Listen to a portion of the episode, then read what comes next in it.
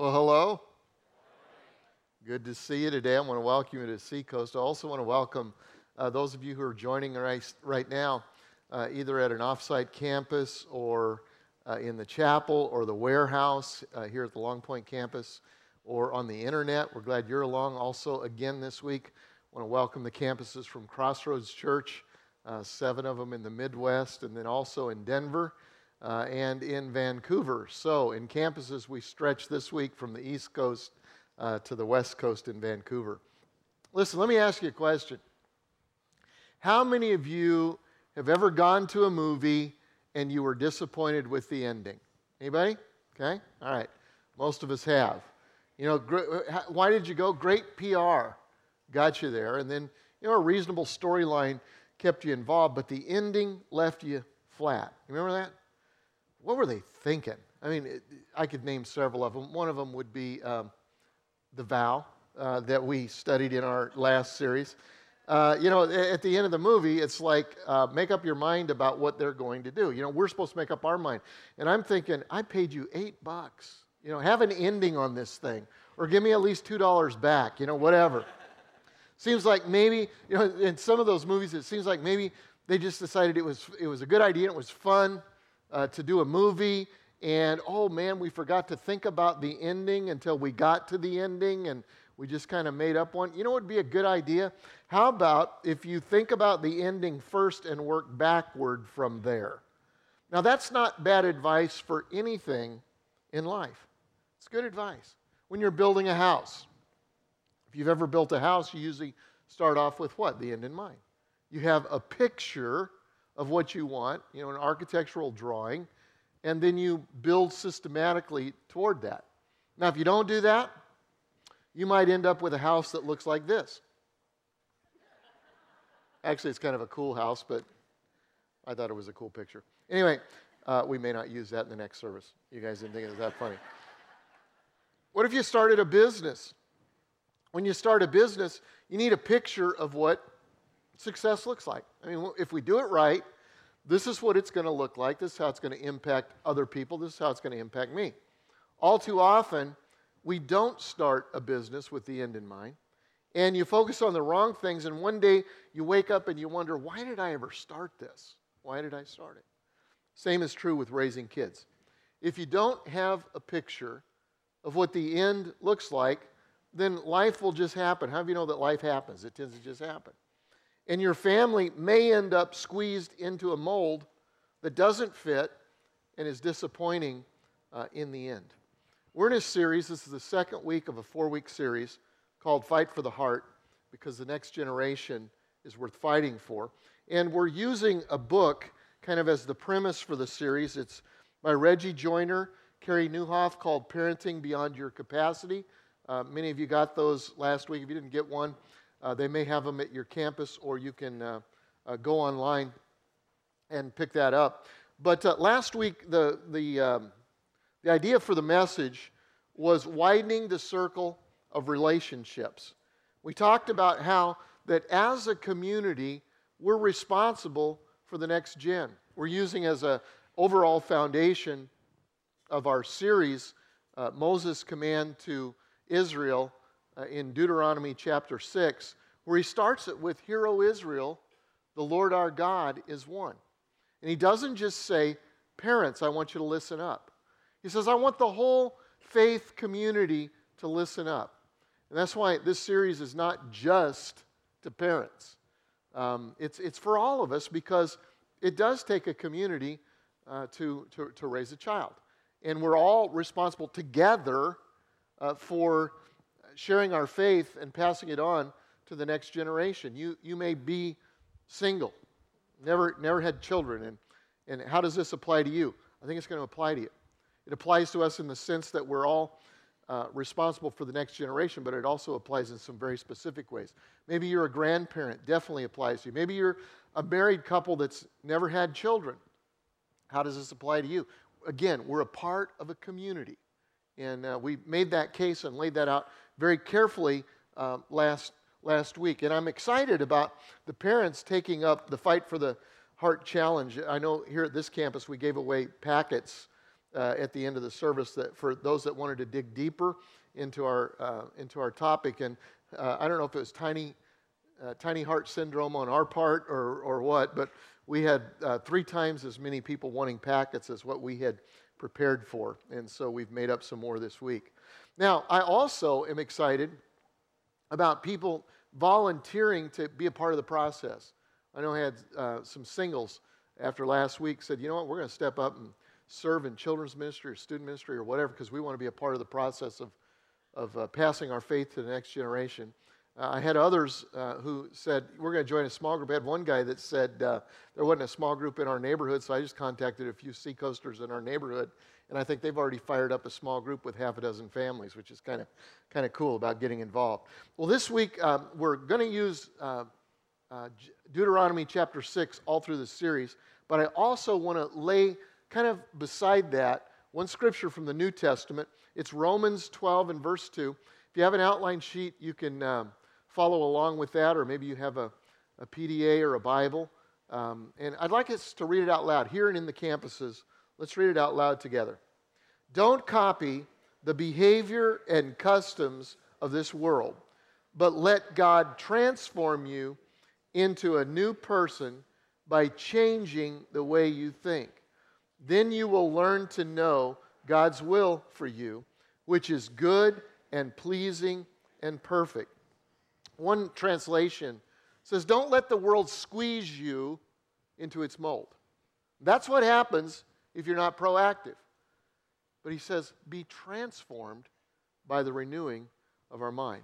Now, that's good advice for singles and individuals, but it's also good advice for family.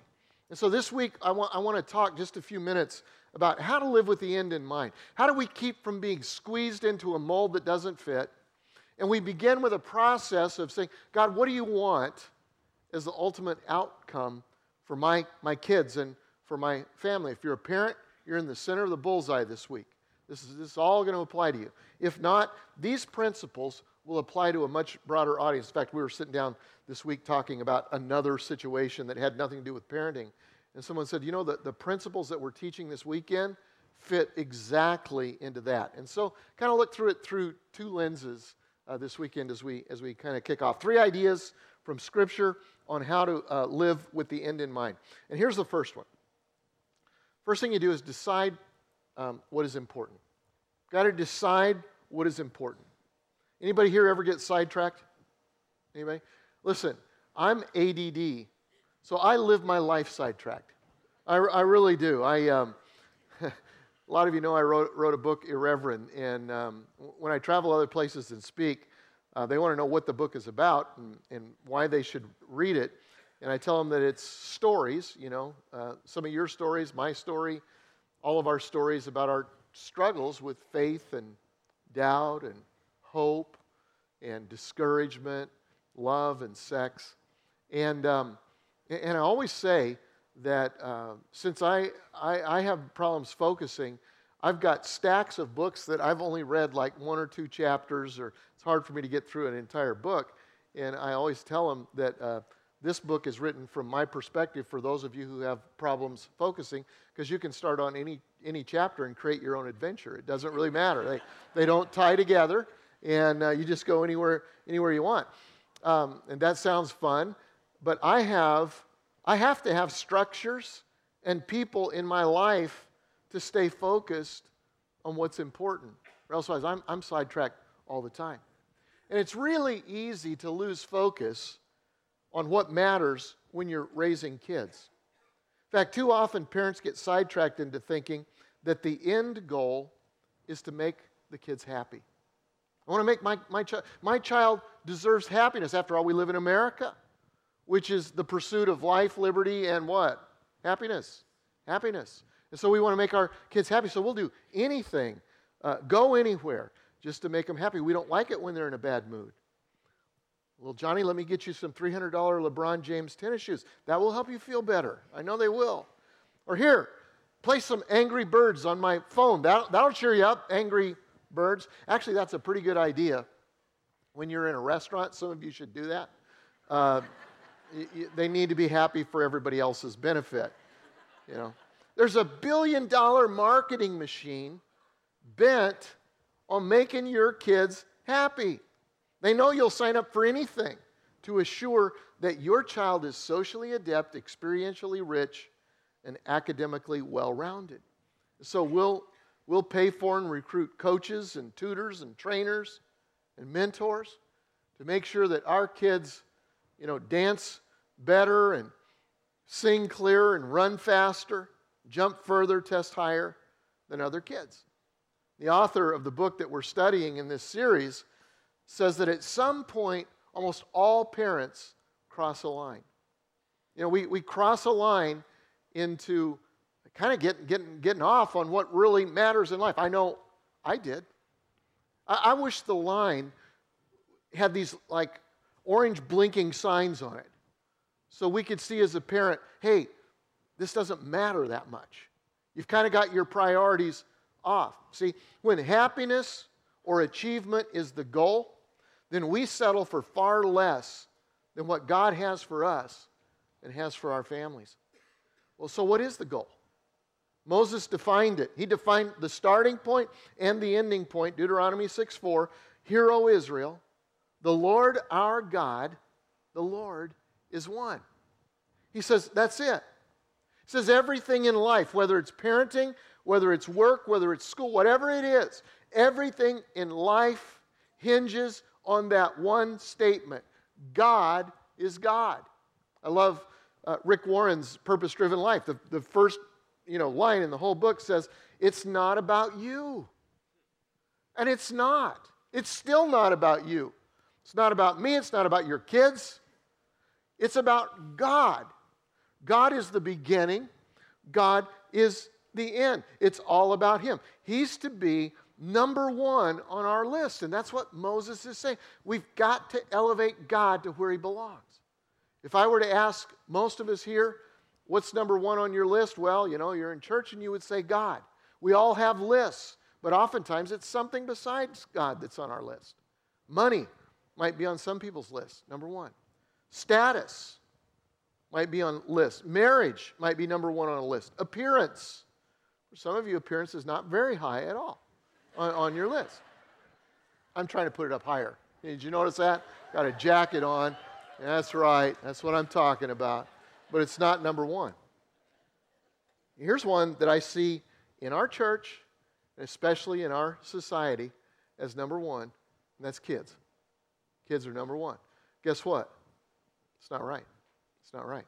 In fact, the Bible defines anything that's on your list as number one other than God, it's called an idol. The Bible says have no other gods, no idols before you. You know, we don't have very many idols as far as like the, the you know, the carved stone or whatever it is uh, from the era when the Bible was uh, written. But we have all kinds of idols.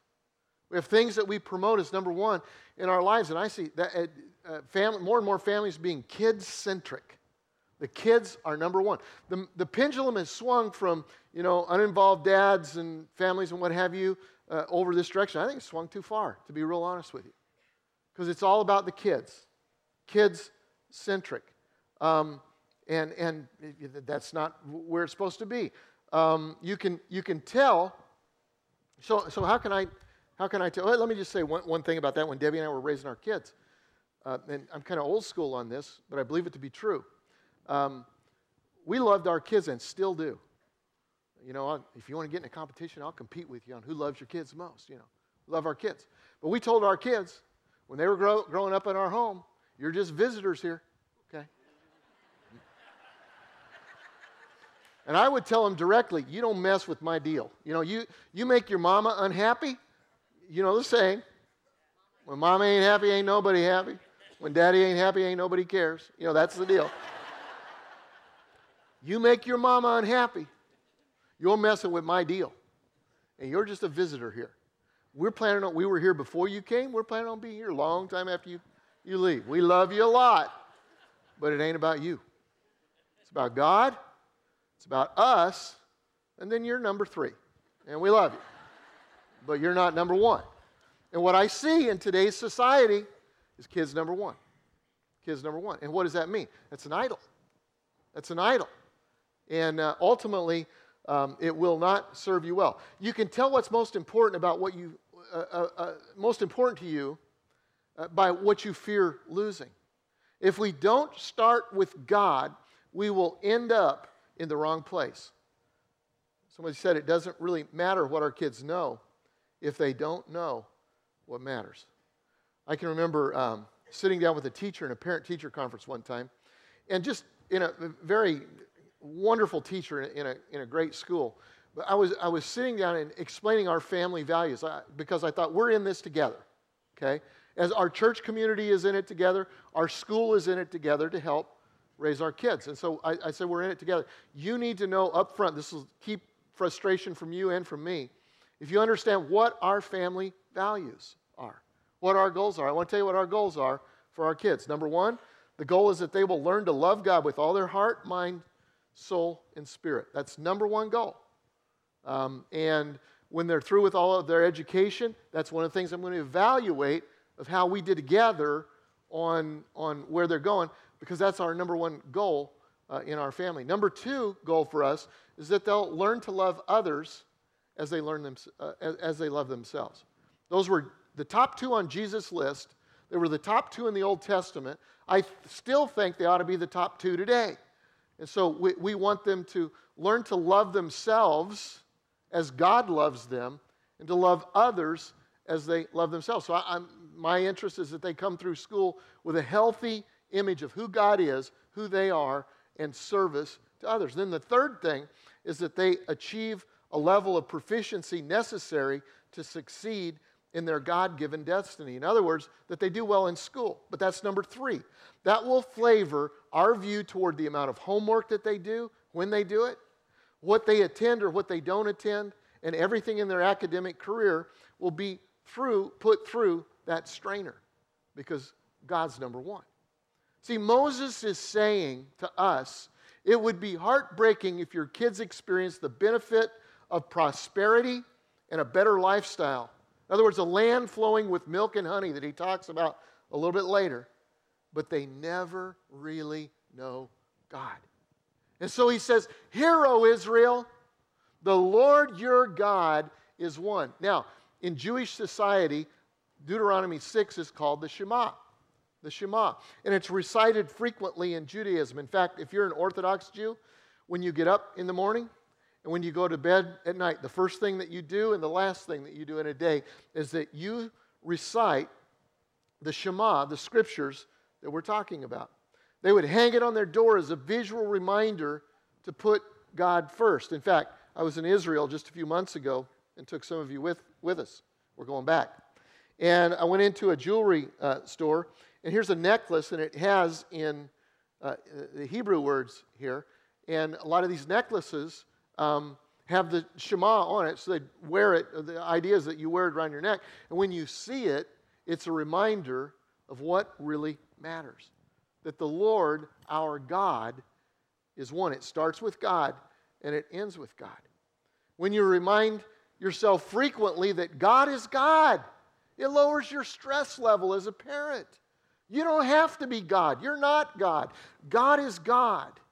And then Moses would tell parents, stay focused and don't forget who your God is. See, Moses is telling them that it's easy to forget that it's all about God. It's easy for my thinking to be squeezed into a current culture mode that measures the success for my kids by superficial standards.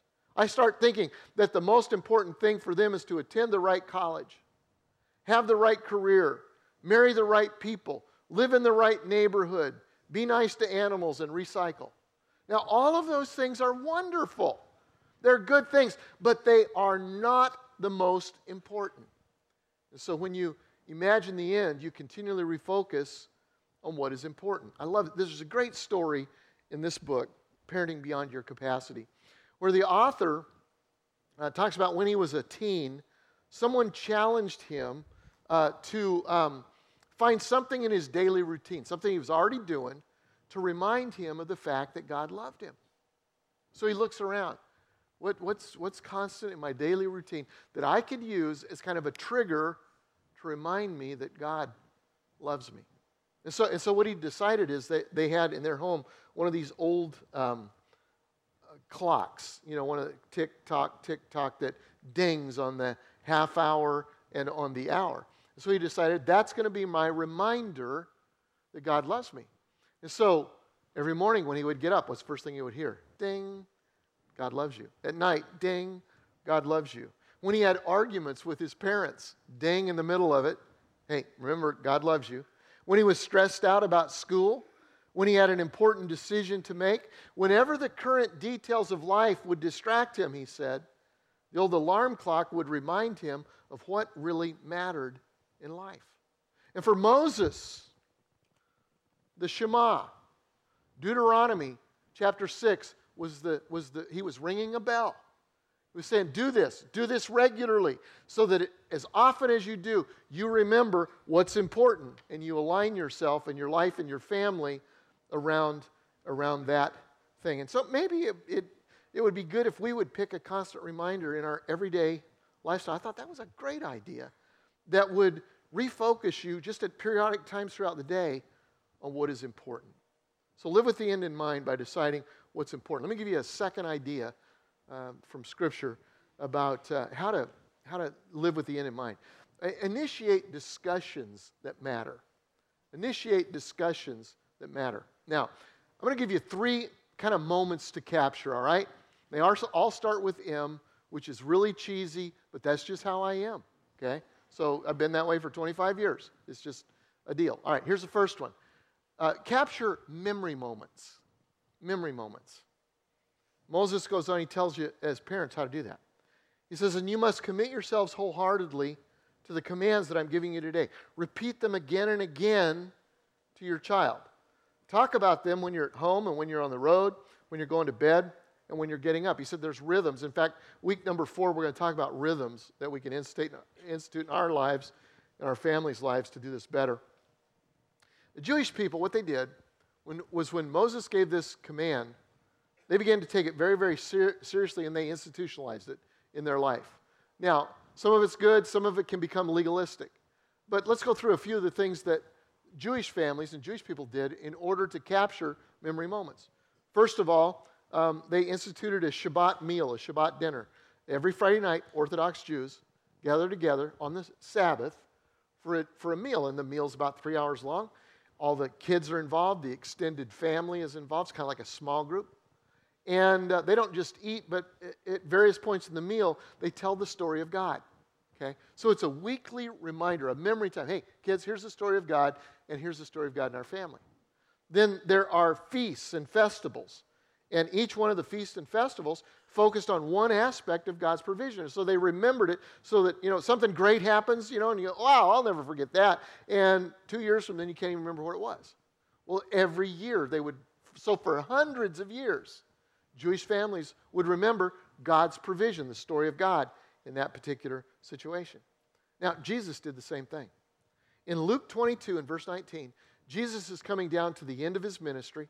He gathers the guys together, and he has what we call the Last Supper. Fortunately, fortunately Leonardo da Vinci was there to capture it with a camera or something, and so we've got a picture of that deal. And here's what Jesus said. Look what Jesus said to his disciples. He took some bread, and he gave thanks to God for it, and then he broke it in pieces and gave it to the disciples, saying, this is my body, which is given for you. Do this to remember me. Here's what he knew. He knew that we'd forget. I just knew. You had, if you just graduated from high school, you had a whole group of friends on that last day of school. We will never forget each other. Now, Facebook helps. Okay, Facebook helps, or hurts sometimes. But um, but what will happen is unless you do something proactive, you, you know, a few years from now, you may not even remember some of their names. Um, something great happens to you, and I'll never forget that, but we forget. Jesus knew that there was going to be something traumatic and yet great that would happen. He was going to go, and he was going to die for the sins of man. And he tells his guys, he says, you know what? Here's what I want you to do. I want you to, when you come together and have this meal, I want you to, to do this and remember me because you're going to forget. And so down through the centuries, the church has instituted the, the Lord's table, Holy Communion. We do it at, here at the Seacoast campuses. We do it every week, every week, so that we will take time to remember, remember the story of God in our lives, okay? So Jesus said that. So how do, how do you create memory moments to tell the story of God? It's actually kind of easy. Major holidays, those are low-hanging fruit. You know, Christmas, you sit down, you read the story with your family, you talk about God's goodness. Thanksgiving, we gather uh, at our tables at Thanksgiving, and we always take time to talk about the story of God in that year uh, with our family. You can do it with all the major holidays, and we could spend time talking about that, but you can do that. Family tradition. Uh, I can remember growing up, you guys know my story a little bit. My grandfather was a bootlegger, and um, he did quite well with that. The, the United States government did him a favor and had prohibition and outlawed something everybody wanted. And so he he was uh, he was selling bootleg liquor and doing well, and and uh, and and he got saved, and his whole life changed. And he, he uh, ultimately became a church planter, and, and he would go into little towns in Oklahoma, and he would plant churches. Now I'm I work with the Ark, and we all give a part of our income to the Ark to plant churches, and we, we make sure that they have a, you know, a, a, a core team of at least forty or fifty people, and they have, they're well-funded and all this kind of thing. That wasn't Grandpa. He'd go into a town and preach up a church. That's what he called it. He'd go in and just preach up a church, and sometimes there, there, were, there was nobody, and there was no income at all to take care of the pastor. And I can remember my grandma telling stories about God's provision. She gave a story one time when they had no groceries at all. None. Grandpa was a proud man in the sense that he would never tell anybody what his needs were. Never. He would never tell you that he had an issue or need. Everything was always good with him. And uh, so they didn't tell anybody. And they prayed and prayed and prayed. And at the last minute, somebody, they don't even know to this day who it was, left bags of groceries uh, on their on their porch. And Grandma would, the bags would grow every year when Grandma would tell the story. But still, it was a great story. And so as a kid, I knew the story of God in my family, that God was a provider, that God provided uh, when you put Him first. And so um, um, I, I was, this is like mention Greg's book week, I know. I'm not trying to hawk it, but it is the greatest, greatest book ever written. But um,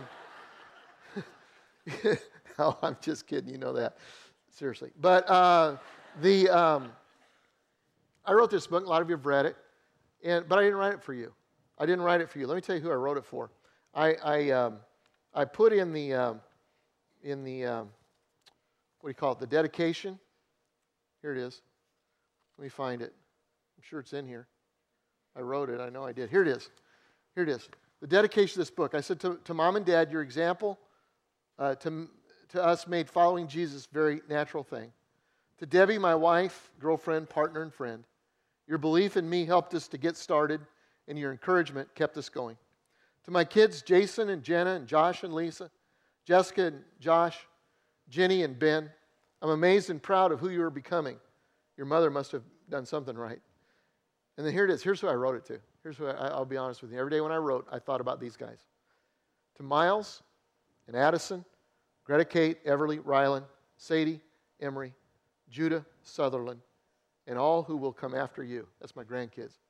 Now, there's, there's a bun in the oven, so there's one on the way. That's ten for those of you who are scoring at home. Here's what I said. I, I wrote this for you so that you would know the faith of your family and how it all began. I'm glad you guys read this, but here's who I wrote it for. I was hoping that someday when they grow up, one of my grandkids or great-grandkids, maybe during a struggle with faith, doubt, hope, love, all the things I talked about, would pick up this book and read the faith of their grandfather or their great-grandfather, and they would know, it would pass it down. Now, so I was thinking about that. All of you can't write a book. Some of you should never write a book, okay? I read your Facebook posts. Don't write them. But here's what you could do. You could write a letter. You could write a letter. I know people that have letters from their parents that they absolutely cherish, where a parent sits down. Maybe this would be a good Uh, just a good exercise for everybody in this room, to sit down, whether you're a parent or not, and just write a letter outlining um, the, the story of God in your life and in your family. And who knows, if you give it at the right time, that might become a cherished um, tool in your family down through the, the years. Um, something else you could do is have family communion together. Every once in a while, just do that. You say, well, we don't have a priest. No, you are a priest. We are a kingdom of priests. We believe that. Just sit down and, and, and uh, in communion, just sh- share the story of God in your family. So, so you've got, um, you've got uh, memory moments, and the second one is uh, meandering moments. That's kind of what I'm doing right now. Meandering moments.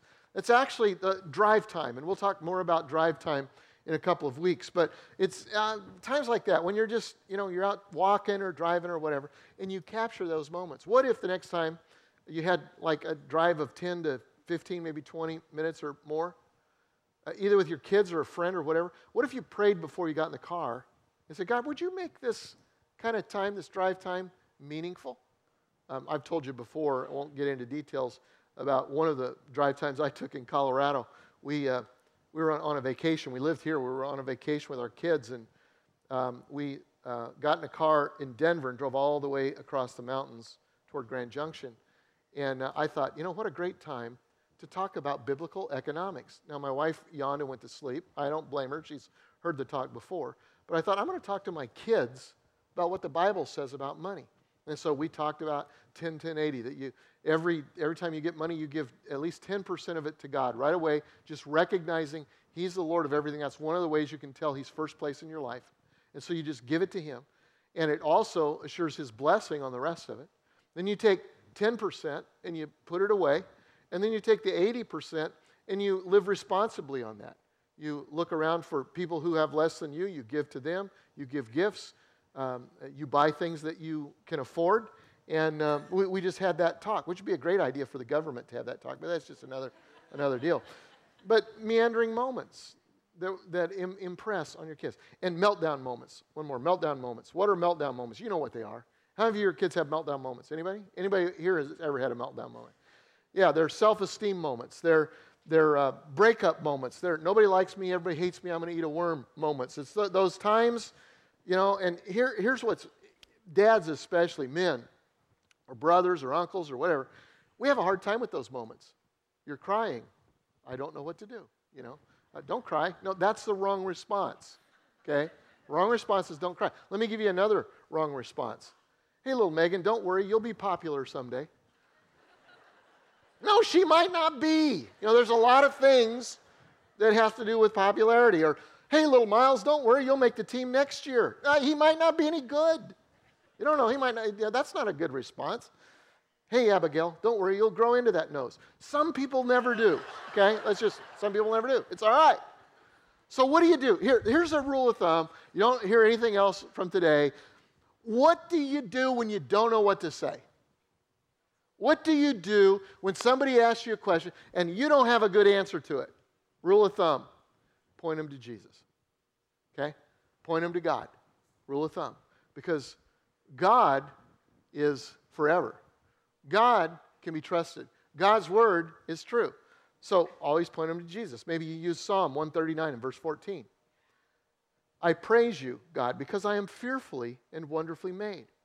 Your works are wonderful. I know that full well. Maybe you take them to the mirror and say, look, look at that. God made you.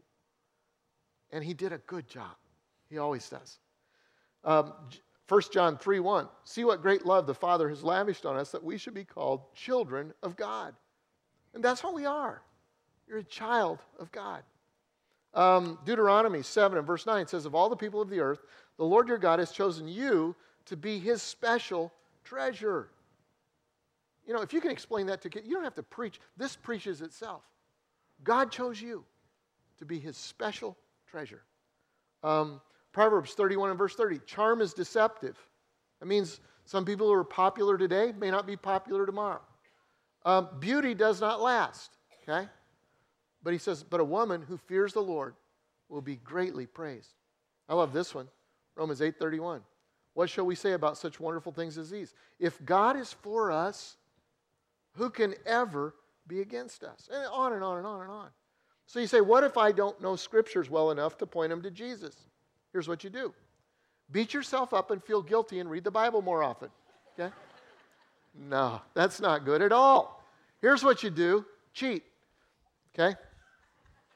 Get yourself one of these. Don't have to be this one, but these are Bible promise books. I love these. They cost about four dollars. We've got them in our bookstore. You don't have to buy them here. Get, get one. Do whatever you want to do. Uh, but the, you, did you know there are over seven thousand promises in the Word of God? This just pulls them out and compacts them all in one place, like the um, table of contents. What to do. It, there's just so many of them. But here's, here's some. Uh, page ninety-eight, what to do when you're afraid. And there's a whole bunch of scriptures on that. What to do when, you, when you're in doubt about yourself. You know anybody that's ever like that? Whole bunch of scriptures, page one oh two. On and on and on and on. So just get one of those for, for your parental toolbox, all right? Uh, how to live with the end in mind, decide what's important, initiate conversations that matter. And then l- let me give you a third one, and we'll kind of close with this. Let, let your faith be their guide. Let your faith be their guide. Last week we talked, we talked to you uh, in depth about exposing them to the church, uh, exposing them to the faith community. That's the first thing you do. But let me, t- let me tell you something else you can do with your faith. Step up and become the spiritual leader in your home. Become the spiritual leader. Wh- whether you're a, a father, a mother, aunt and uncle, whatever it happens to be, grandparent, step up and become the spiritual leader in your home. Now, that's a scary thought, I know. If you want to inspire guilt in the heart of every man, all I have to do is tee up a message on you need to become the spiritual leader of your home. Man up and become the spiritual leader of your home. We can have altar calls that are huge because we all feel totally guilty about that. Every one of us do. First of all, honestly, some days we don't feel all that spiritual, and we're not sure that we know how to lead. We can do it. I remember my first swing at spiritual leadership. Before I got married, I lived in a house with at least seven people all of the time. These are friends and what have you, plus occasional wives, girlfriends. We all parked our motorcycles inside the house, and it was just a duplex, so it wasn't even a whole house, and so it was just chaos all the time. About that point, I rededicated myself to God, and when I did, someone said to me, you know what, you're a leader. I said, I don't feel like a leader. So why don't you become the spiritual leader of your house? And I said, well, that'll be interesting. I probably am the most spiritual person in the house, but that's not saying anything. And uh, they encouraged me to have a Bible study. I said, well, what do you do? I haven't, I, I'm a preacher's kid. I'd never read, I, I didn't read hardly any of the Bible, to be honest with you. And uh, said, well, read the book of John. That's a good place to start. I thought, okay, we'll do that. And here's what I discovered. I discovered that I didn't have to be a biblical star, uh, scholar. I only had to be a few verses ahead of everybody else. And that's what I did. And I had a Bible study, and I just, I'd read a little bit ahead. They'd have questions. I said, well, you know, he deals with that in the next verse. Look at this. And, uh, you know, and everybody in the household, everybody in the household ended up rededicating themselves to God. Um, that, that's, you can be a spiritual leader. I love the definition of spiritual leadership that's in this chapter, in this book. I want to read it for you. I should have put it on the outline sheet, because it's one we can all do. Spiritual leadership, they say, means parents assume the primary responsibility to help their kids take the next step in their pursuit of a relationship with God. Let me read it again. Spiritual leadership means that parents assume the primary responsibility to help their kids take the next step in their pursuit of a relationship with God. You know what? I can do that.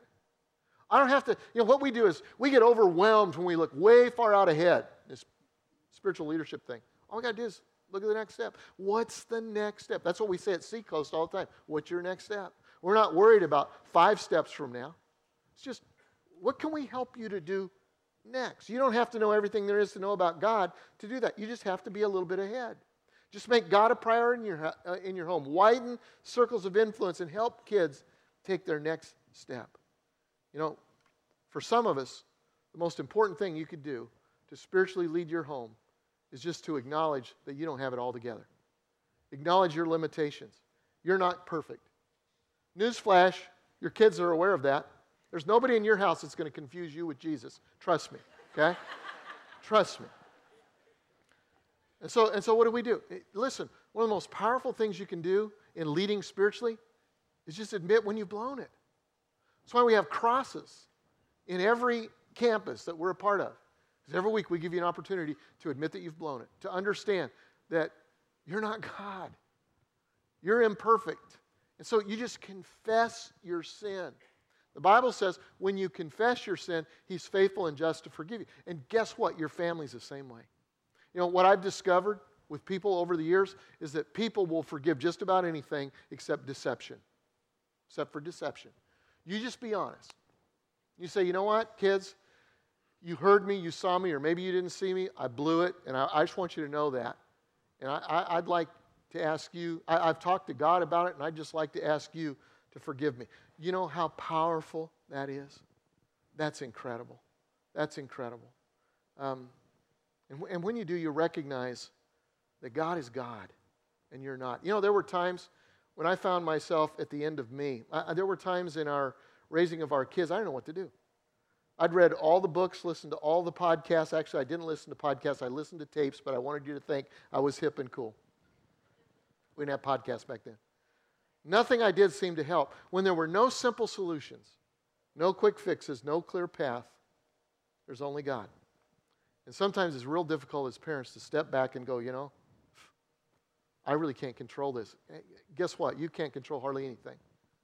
But God does. And we trust God to show up and do what only He can. Because God can be a better friend in the middle of a crisis than you can.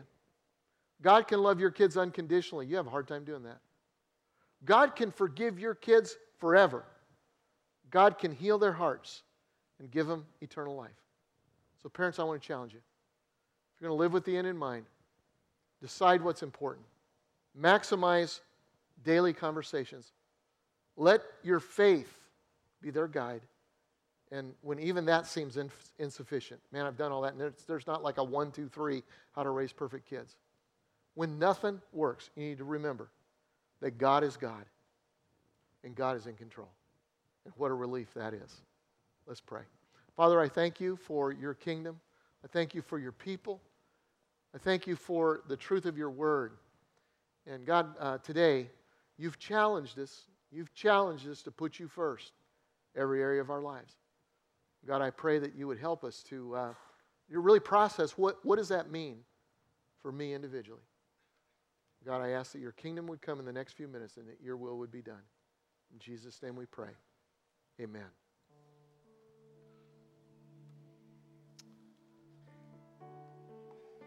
You know, I, I want to do this. Um, Let's just bow our heads, if, if you would. Just bow our heads. I want you to think about just the, the, the first idea that we talked about, the deciding what's important. Where are you at in that whole process? In deciding what's important. I talked about a list. Is God number one on the list for you? And is there evidence of that in your life, really?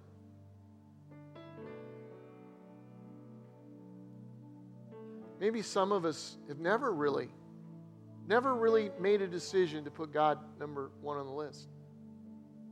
I want to invite you to do that today. Why wouldn't you put the God of the universe,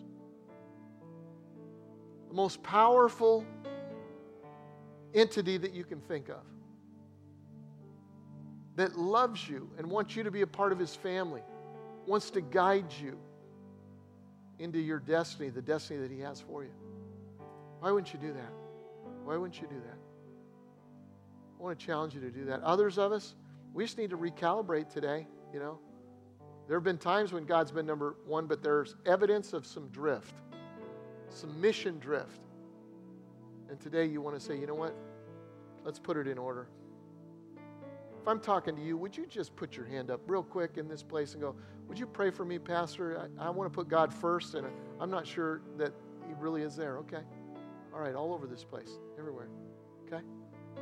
All right. Good. Up in the balconies, campuses, everywhere. Okay? You can put your hand down. I want to pray for you. God, I thank you today for your kingdom. Thank you for people that you love. You gave your Son, Jesus Christ, to die for so that we could have relationships, so that we could be released from the guilt and the penalty of sin. And God, I just pray that you would speak to each person that rose, raised their hand. God, that there would just be a sense of, okay, this is the right decision. This is the right thing. Help us to walk in light of our decision to put you first. Guide us by your Holy Spirit. In Jesus' name we pray. Amen.